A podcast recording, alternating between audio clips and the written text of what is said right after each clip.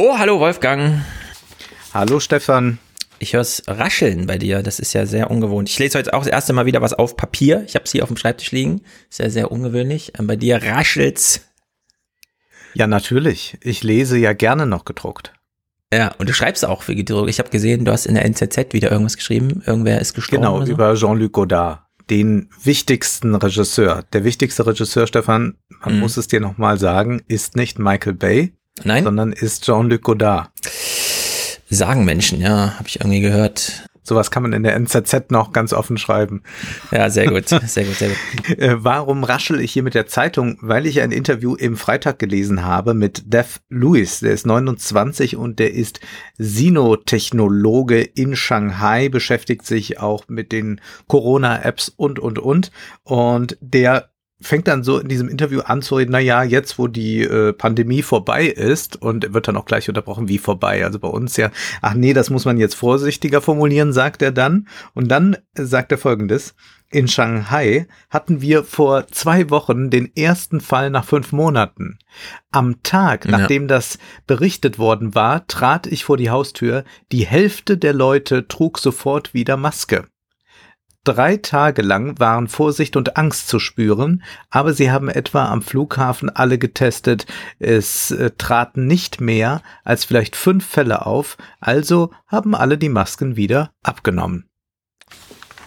Ja, das ist spektakulär, wenn ich mir jetzt manchmal so vorstelle, wir würden die Zeit nochmal zurückdrehen auf Juli oder so. Ja. Wo wir beim RKI ja. lesen, oh, heute wieder 300 Fälle in Deutschland.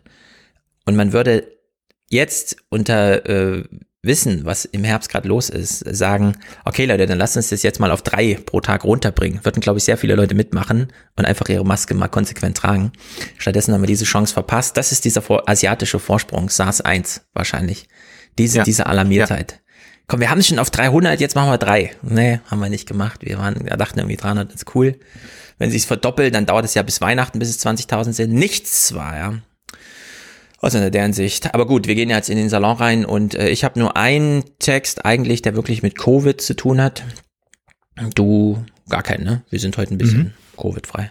Okay, ich das auch nicht. Gut. Nein, wir reden über ein sensationelles Interview von Emmanuel Macron und über Weltraumrecht und wir sprechen über das Silicon Valley. Das ist wirklich ein Buch, das nochmal augenöffnend ist.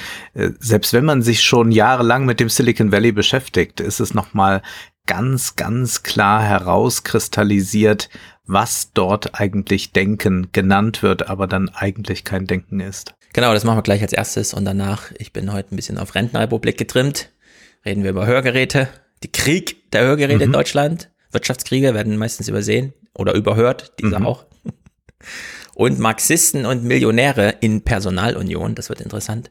Okay, dann gehen wir mal in den Salon. Ähm, ihr, die ihr das gerade frei hört, hier nochmal der Hinweis auf zum einen grundsätzlich den Salon und am 28.12. 10 Uhr sind wir hier verabredet, um die große Jahresrückblickschose zu machen.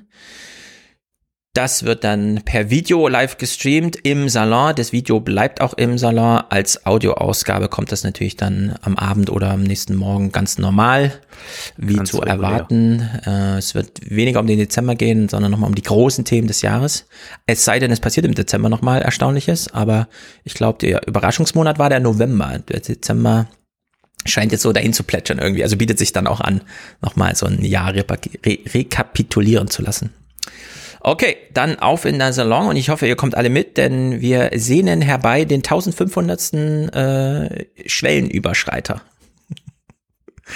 so können wir sagen. Wellenbrecher und Schwellenüberschreiter. Ja. Okay, dann bis gleich, Leute.